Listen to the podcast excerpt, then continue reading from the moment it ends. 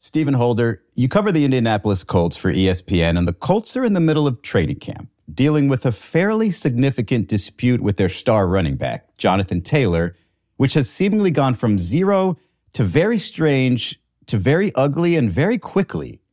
What's been the mood around this team and this camp over the past week as this has all gone on? You know, it's a, it's a camp that was supposed to be about new beginnings. They've got a new head coach, Shane Steichen. They've got a new quarterback, Anthony Richardson. He's big, he's fast, he's exciting. And so those were supposed to be, you know, kind of the hallmarks of this training camp. But at least externally, this camp has now become about the Colts' top playmaker, frankly, being at odds with the team, Jonathan Taylor.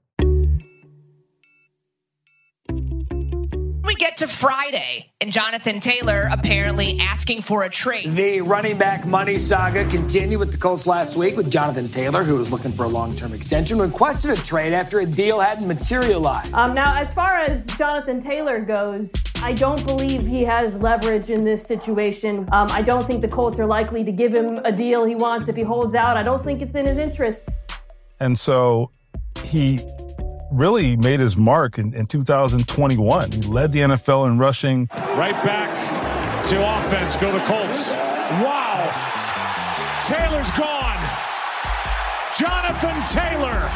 Goodbye. Touchdown, Indy. Just a, a huge season. Over eighteen hundred yards rushing. First and goal, Taylor. Good block by Mo Alley Cox. The stiff arm. And Peters. Touchdown. A fourth today for Taylor. I mean, it's, it's one of the best singular efforts in franchise history, like the entire history of this franchise. Six defensive backs for Baltimore. Third and fifteen. He's trying to get it out to Taylor on the screen, get some of the yardage back, and get the first down, and rip it down the sideline, now to the middle of the field. Jonathan Taylor, seventy-six-yard touchdown for the Indianapolis Colts.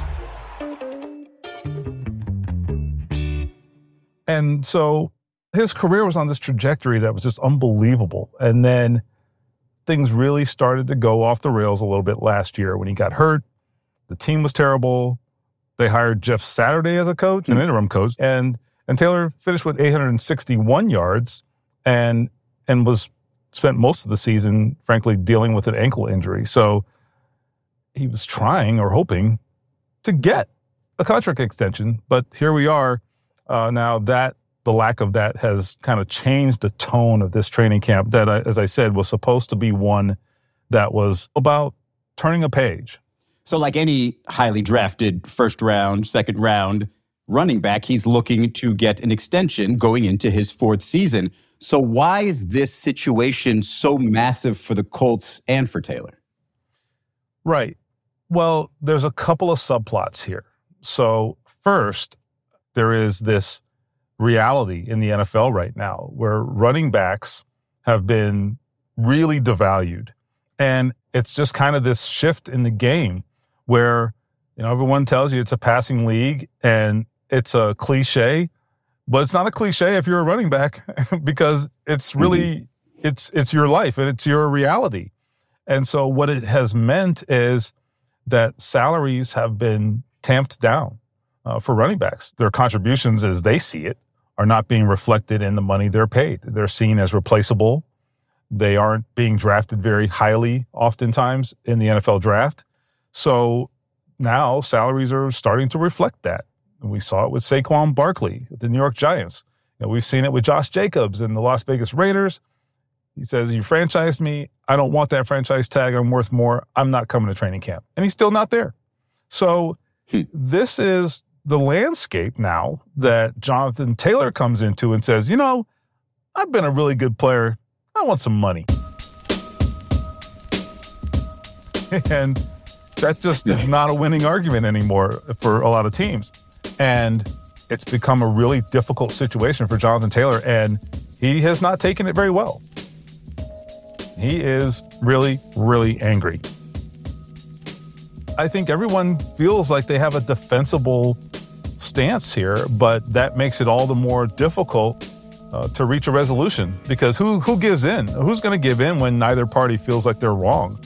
And so that's where we are.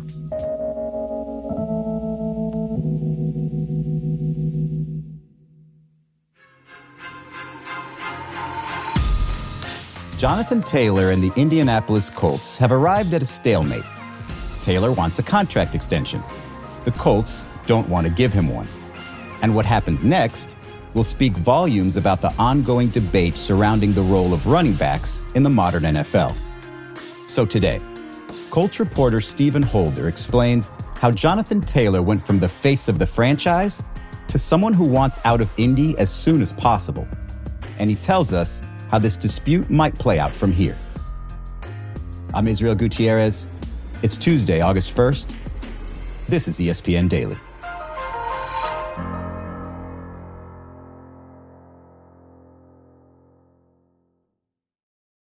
Two guys drove to work. Neither guy wore a seatbelt. One guy got a ticket.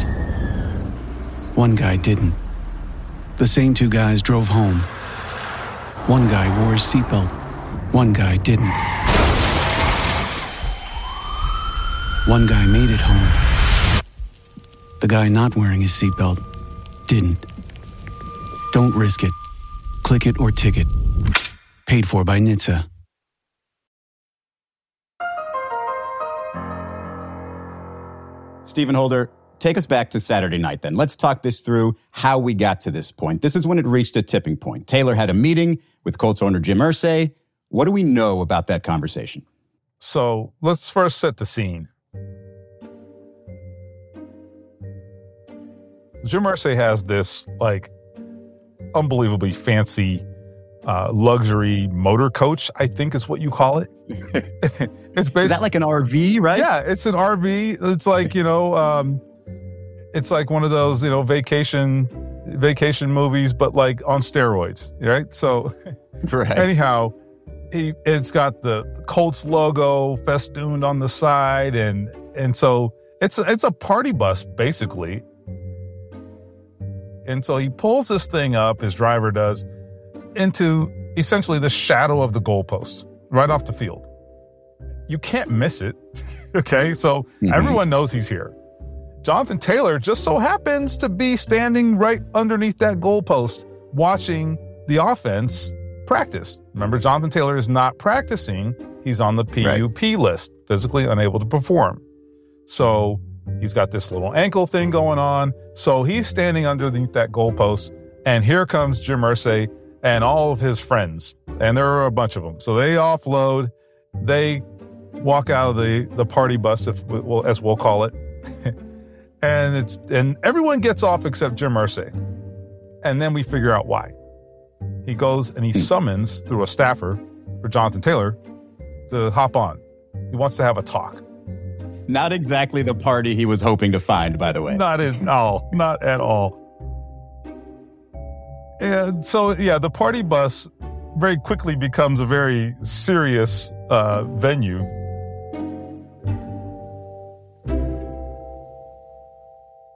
As best we can tell, uh, the conversation was, from what I was told by sources, a lot of it was Jim Irsay trying to appeal to Jonathan Taylor's better mm-hmm. good nature, I guess, it, we'll say. Look, you know, we drafted you. We really love you. We traded up for you. You know, you're one of us. Uh, you've had such a great career here. We want to see it continue. What do you say?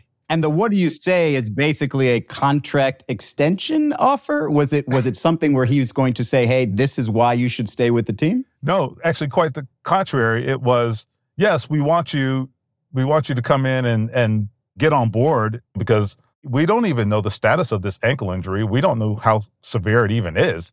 There's some thought that it's not very serious, right? So they're trying to get Jonathan Taylor like on board. Like, all right, so you're feeling good, right? You ready to go? Like, let, let's go. Let's go do it. Hmm. And so the problem is none of that appeal to Jonathan Taylor's good nature, as I mentioned, none of it really involved.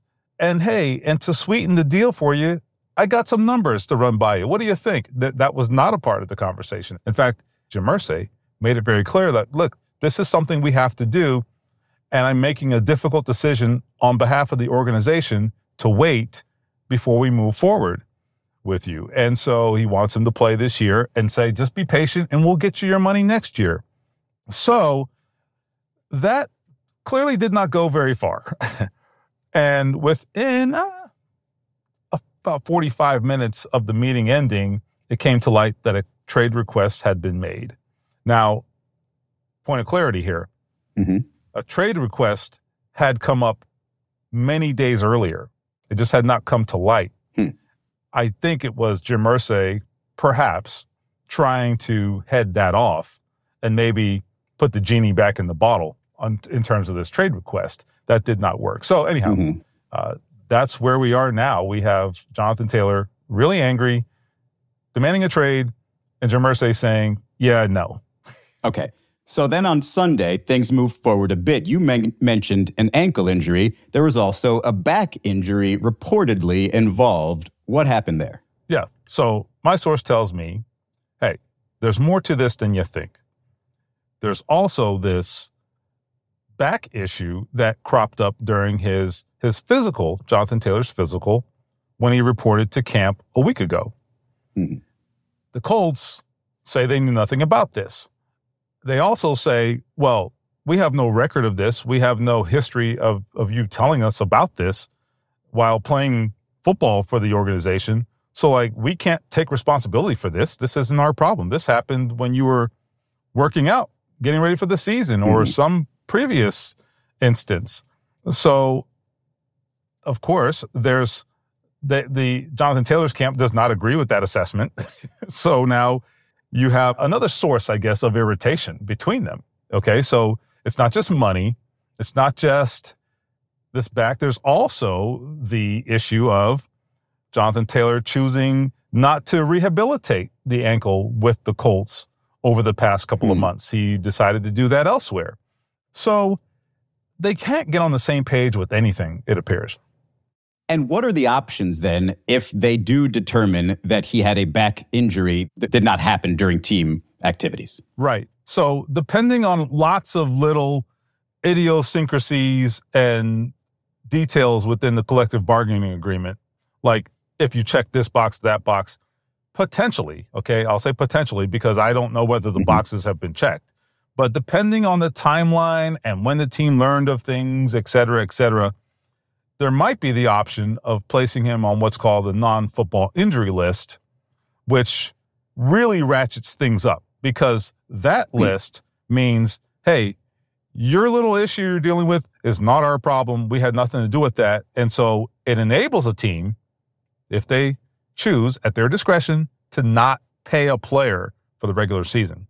So that mm. would, I think, be maybe not the nuclear option, but certainly it's definitely...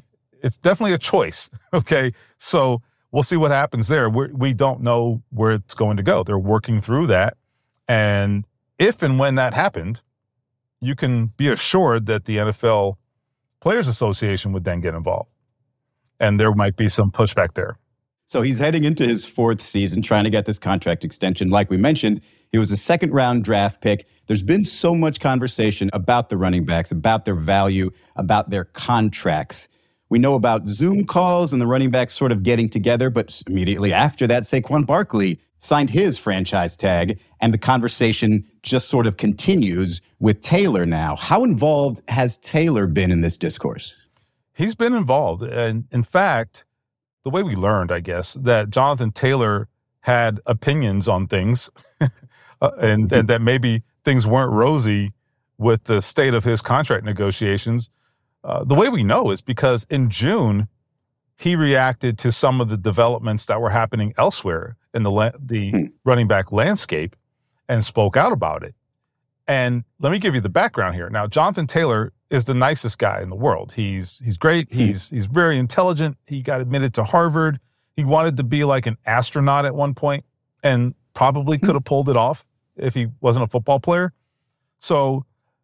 But yet, in spite of all that, he always would frustrate the local media because he would never say, like, anything of consequence. He'd just, like, you know, just got to go out there and play harder. Right. And so that's the same guy who now in June comes out and says, yeah, you know, what's happening out there really sucks. And it's not right. And running backs are getting screwed. And he said, I quote, you see why guys start to demand trades, end quote. Hmm. And so that is why I have been very, very careful to point out that the the vitriol that has now taken over this situation, it didn't really start a week ago. This has been going on for a while. Right. We just didn't realize it at the time. Well, it tracks, given if he is normally quiet and we see what's happening to all these running backs, that now he would speak up, given that it's his time to cash in. But what has been his experience with the Colts? What has he said in the past about his time in Indianapolis? Yeah, I mean, he's been really a, a huge part of their success and and has been a great teammate. Uh, he has been uh, someone who's great in the locker room. Uh, he's the kind of player you want on your team. Up, up mm. until now, there's really never been any question about Jonathan Taylor as a team player, as someone who's on board with the organization. So it, it's been quite, I guess, quite an experience to see him really dig in like this and, and be at odds with a team that he's had a very good relationship with. To see him in, in two thousand twenty-one really put this team on his back when Carson Wentz was starting to crumble at the end of that season. And I don't mean just the final two games where the Colts infamously just imploded, but even with six and seven games to go, when the tide started to turn with Carson Wentz, which is a podcast unto itself. But anyhow, mm-hmm. it was Jonathan Taylor who bailed them out. It was right. Jonathan Taylor who said, okay, fine, I'll carry the ball thirty-five times, which is not something N F L teams do anymore. And so he did all of that, and I think that's part of his mentality here, is that I was there bailing you guys out when I was the only offensive weapon that you could rely on, and now I have nothing to show for it. Up next, Jim Irsay's side of the story.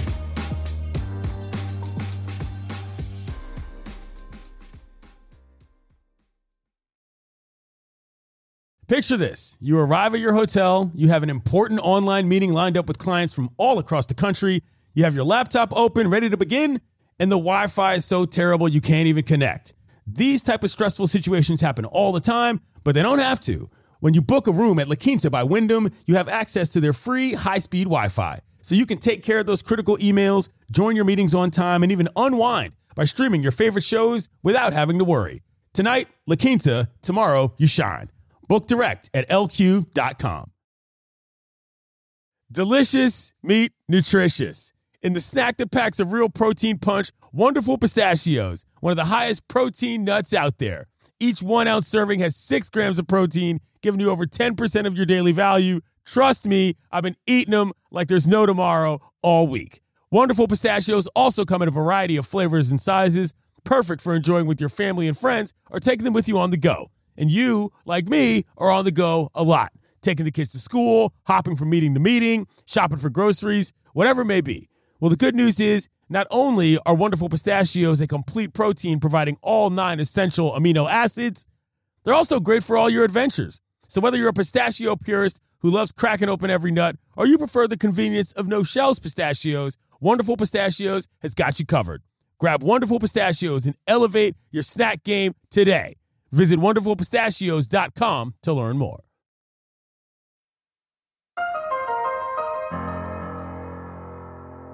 Stephen Holder, we know that Jonathan Taylor is very angry about not receiving a contract extension. He's been very public about that. What is the other side? The Colts owner, Jim Irsay, someone who is never afraid to share what he thinks. What does he think about this whole running backs issue? And what has he said publicly?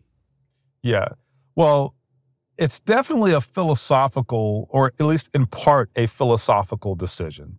There has been a, at least a, a determination that that they need to let some things play out. And I think part of it is they have a new coaching staff, a new offense, and a new a new approach offensively. And if you think about it, Shane Steichen, their new head coach, comes from the Philadelphia Eagles. Miles Sanders goes out, runs for twelve hundred yards, and what happens? They say, eh, our system's good enough. We can run the ball with anybody. And so now that's, right. You asked me, what did Jim Irsay say? Now, he didn't say that, but I think those are some of the things that are informing their actions here. And so when you hear Jim Irsay and others say, we need to see these guys with the new coaches first, I think there's some of that going on there. And so hmm. we're reading between the lines, but that's all we can do. The other thing that I know is part of Jim Irsay's thinking is that he has truly bought into this new age N F L, which is all also true, that the passing game is what matters, and you should direct your resources to the passing game at all cost. He's really bought into that, which is interesting because he's always been a very old school football guy who would tell you about his time with his father owning the Baltimore Colts in those days, right? And so he mm-hmm. loves nostalgia. And now he has come around to like, yeah, it's two thousand twenty-three. Football's changed. When it's time to play the running back. Jim Irsay also said, I mean, if I die tonight and Jonathan Taylor's out of the league, no one's going to miss us. The league goes on. I mean, you know, we know that. The National Football rolls on. It doesn't matter, you know, who, who comes and who goes.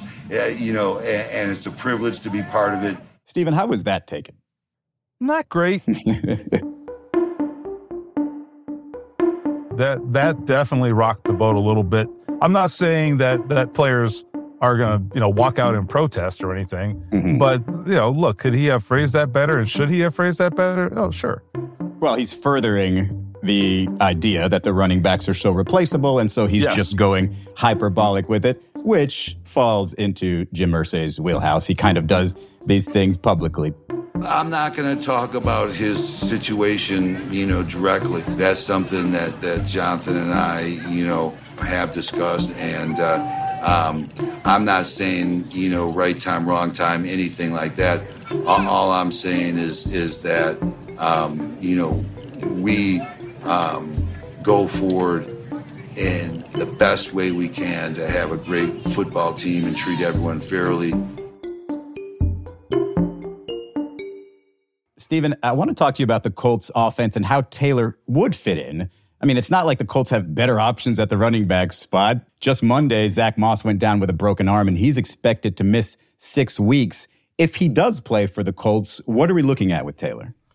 Yeah, I think for for the Colts, he has way more value to them as a running back, no matter how insignificant you may think running backs are today. And it's, you know, look, you can make a case for that, but no matter what you think about that, for the Colts, their situation is unique. They have this rookie quarterback, Anthony Richardson. He's never taken a single N F L snap. Is he talented? Absolutely. Is he ready? I have no idea. Do the Colts know? No, they don't know. So having a, a guy like Jonathan Taylor in the backfield, especially when your quarterback is going to be a very heavy R P O-style quarterback, which means the running game is going to be a big part of, of his success as a quarterback. Right.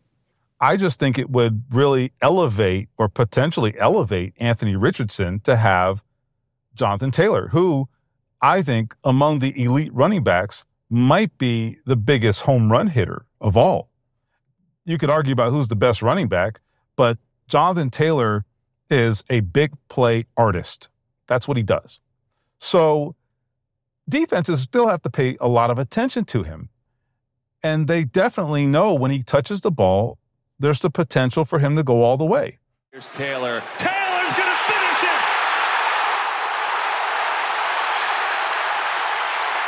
Jonathan Taylor to the house! Good night! And you know who else could use an all-pro caliber running back is a rookie head coach. And so it's probably not the greatest situation here for Shane Steichen. What has he had to say about this? He's trying to say as little as possible, frankly, and to his to his credit, he has tried to strike a balance. On Monday, I asked him about the situation, like, how are you keeping your head? How are you keeping your focus in the midst of all this? And he just leaned into what he always does, as and what most coaches do, which is to say, look, I can't afford to be distracted. I can't afford to think about anything else. I got to worry about having all these guys ready to play.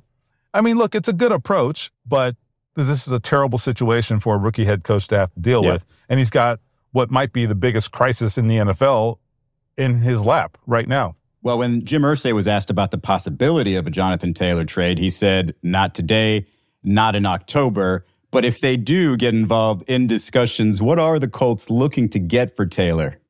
Well, they would love an early round pick, and I think a first round pick is certainly out of the question. But, I mean, what does early round mean? I mean, are we talking second, third? But, look, that's still a lot of value in the N F L and going to be hard to come by for them. And I'll tell you why, because the the context around trading for Jonathan Taylor is complicated. So if you were a, a competing team or an, or an outside team, if you were interested in trading for him, here's what you're looking at. Okay, sure, let's take him. We'll give you uh, X number draft pick, right? Well, here's the problem. You've now inherited the Colts problem. You have a running back who wants a contract extension. Now, there's another way of go- of doing it, which is you can trade for him and then give him or negotiate in the process a contract extension while you're executing the trade. That happens all the time. So now you have him under contract, and that's great. The problem with that is the team isn't want, isn't going to want to give him millions and millions of dollars while also giving the Colts a really high draft pick. So the compensation for the Colts would not figure to be very good in that scenario. So it's a very dicey proposition to say you're going to get a good deal in a trade for Jonathan Taylor right now. Now, if things continue to get uglier, maybe they just cut their losses and take what they can get. But we're not there yet, I don't think, at least. Yeah, it seems to be the worst possible time for a franchise running back to be involved yeah. in contract negotiations, and a great time for an owner like Jim Irsay to have leverage. So, given that we know, at least we believe we know, the specifics that happened here, do we believe, Stephen, that this situation is fixable, or are the are the Colts and Taylor inevitably headed for a divorce? It's going to require someone to just give in, because there's no real compromise here, I don't think. The only way there's a compromise is if the Colts maybe found some middle ground and gave him a, a maybe a middling contract extension, but Taylor would have would have to swallow some pride to to, to even accept that, right? And and frankly, the Colts have no incentive to do that, because why? They have all the cards here. So I, it's hard to imagine how this gets resolved in a way that makes anyone truly happy. I still think, for now, I may be proven wrong, but I still think the most likely outcome is Jonathan Taylor plays for the Colts this year, because if he doesn't, number one, there's four million dollars sitting on the table that he won't make. Number two, right. What does that do to your future prospects if the last time you were seen, uh, you were hurt and running for eight hundred yards? So sitting out is, doesn't seem to be an option. Uh, and he's under contract anyway, so the Colts really don't have to do anything, frankly, other than just say, hey, contract. Well, the saga of the N F L running back in twenty twenty-three continues. Thank you very much, Stephen. Hey, glad to do it anytime. I'm Israel Gutierrez. This has been E S P N Daily. I'll talk to you tomorrow.